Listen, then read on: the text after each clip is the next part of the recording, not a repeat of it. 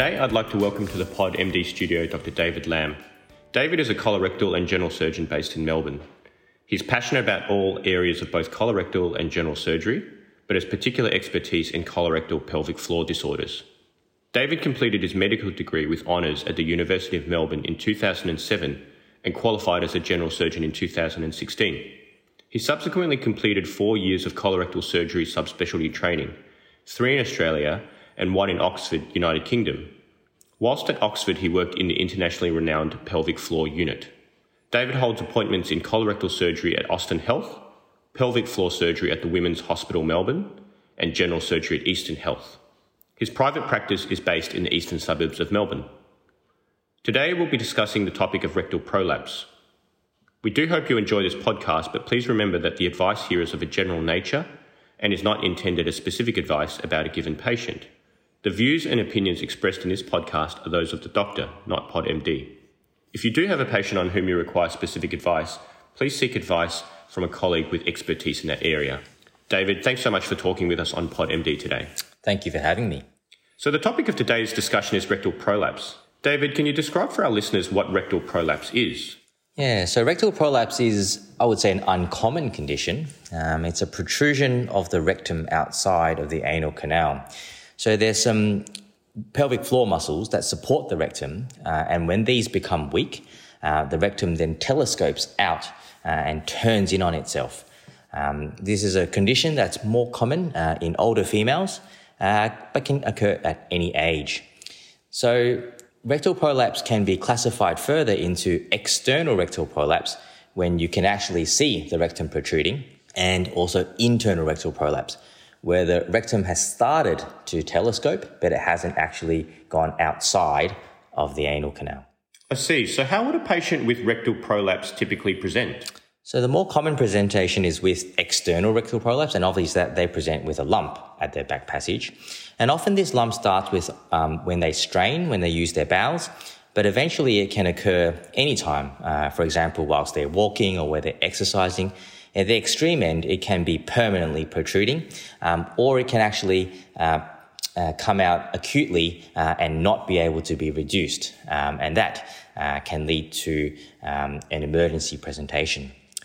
Along with the lump at the back passage, there's associated symptoms as well of mucus discharge uh, or passive fecal loss uh, or bleeding um, from the irritation. We mentioned before about internal rectal prolapse, and these patients don't necessarily see or feel a physical lump at their back passage, although they may feel some heavy sensation. Uh, instead, what they have is obstructed defecation symptoms. And what these are is that their stools might feel blocked or they're difficult to pass their stools. They might have to strain excessively to, de- to defecate, um, or they may be able to un- unable to keep themselves uh, to wipe clean uh, after they've um, used their bowels. So, if a patient says they have a lump at the back passage, how can you tell whether it's rectal prolapse or hemorrhoids? That's a great question. Um, hemorrhoids, which are protrusion of vascular cushions in the upper anal canal, are indeed more common um, than rectal prolapse.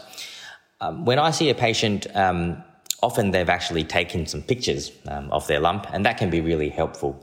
Uh, rectal prolapse classically is, is a beefy red color. It's a single uh, entity and it protrudes really from the middle of the, um, of the anus.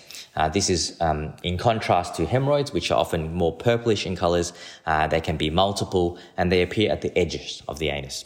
On examination, um, what I think is the most helpful is to gently push uh, and insert a finger um, up between the lump that you can see and, and the anal canal edge. If the finger hits the base of the lump, then you know that it's a hemorrhoid. But if you can reach the finger all the way up beyond the anorectal junction, then that's rectal prolapse. So, what are the treatment options available? With rectal prolapse, there's always conservative as well as surgical options.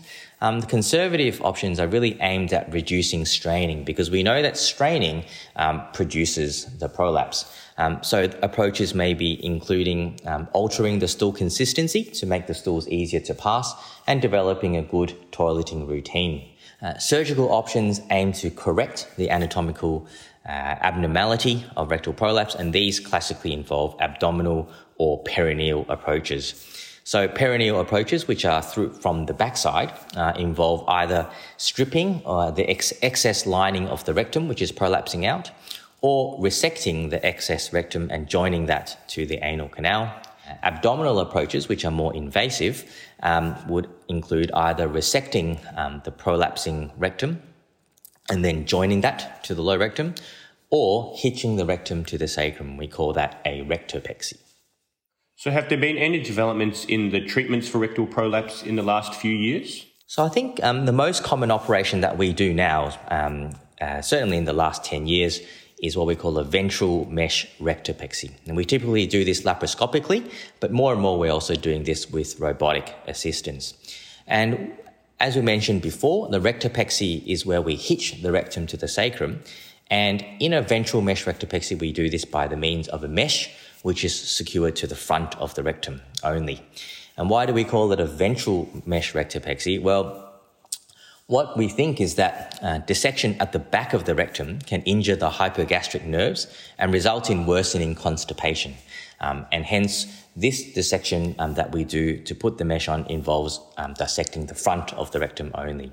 It's a very straightforward procedure um, with minimal complications. Um, it's well tolerated. Patients only need to often stay overnight um, and they have minimal pain uh, afterwards.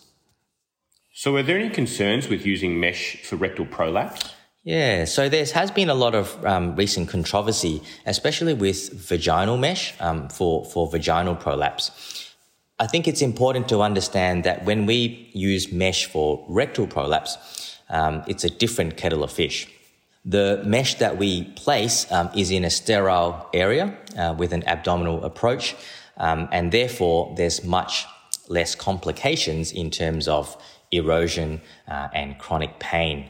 I think the overall mesh related complications in uh, rectal prolapse have been shown to be 1 to 2%, um, as opposed to uh, vaginal mesh, which has a complication rate of up to 15%. However, um, patients may still be concerned uh, about the use of mesh.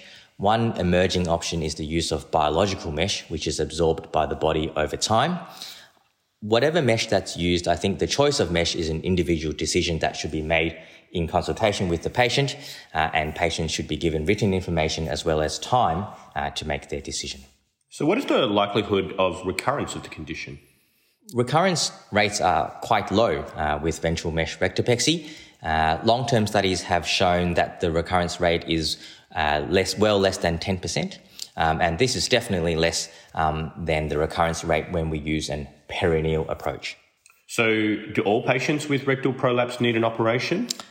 The short answer is no. Um, rectal prolapse is a benign condition, and so um, a discussion with the patient needs to be made um, as to what the symptoms are uh, and how much uh, it affects their quality of life.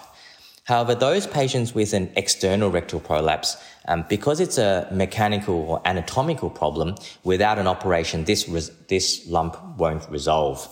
Um, the other consideration is that with long-term rectal prolapse, where the, pro- the prolapse is out all the time, um, this will make uh, future episodes uh, of uh, fecal incontinence uh, more likely as the anus is constantly being stretched. For those patients with internal rectal prolapse, I think uh, again an individual discussion needs to be happen have with the patient. Um, uh, the symptoms that often these patients have, which is of obstructed defecation, um, is often multifactorial. Um, there's a lot of uh, factors that go into um, defecation, uh, and correcting their anatomy um, by fixing their prolapse may not necessarily restore their function completely.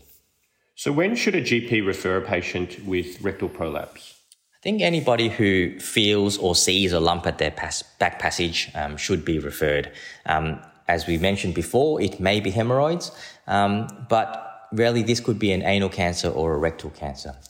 Uh, even if it is clinically obviously a rectal prolapse, I would recommend um, that all patients have their rectum uh, visualized with a, either a sigmoidoscopy or colonoscopy to ensure that the rectum is not being dragged down uh, because of a more proximal lesion like a cancer. Thanks so much for your time here today in the PodMD studio, David. To sum up for us, could you please identify the three key take home messages from today's podcast on rectal prolapse? So, the first thing to say is that whilst a lump at the back passage is the most common presenting symptom of rectal prolapse, uh, not all patients with rectal prolapse present with a lump. Um, so, I think for patients who have either fecal incontinence or difficulty with passing stools, uh, have rectal prolapse um, at the back of your mind. The second message is that rectal prolapse is different from hemorrhoids, um, and you can actually tell them apart clinically. Um, the third message is that um, our modern treatment of rectal prolapse, being a ventral mesh rectopexy, is very effective um, with minimal morbidity uh, and low recurrence rates. Thanks again for your time today and the insights you provided, David. Thank you.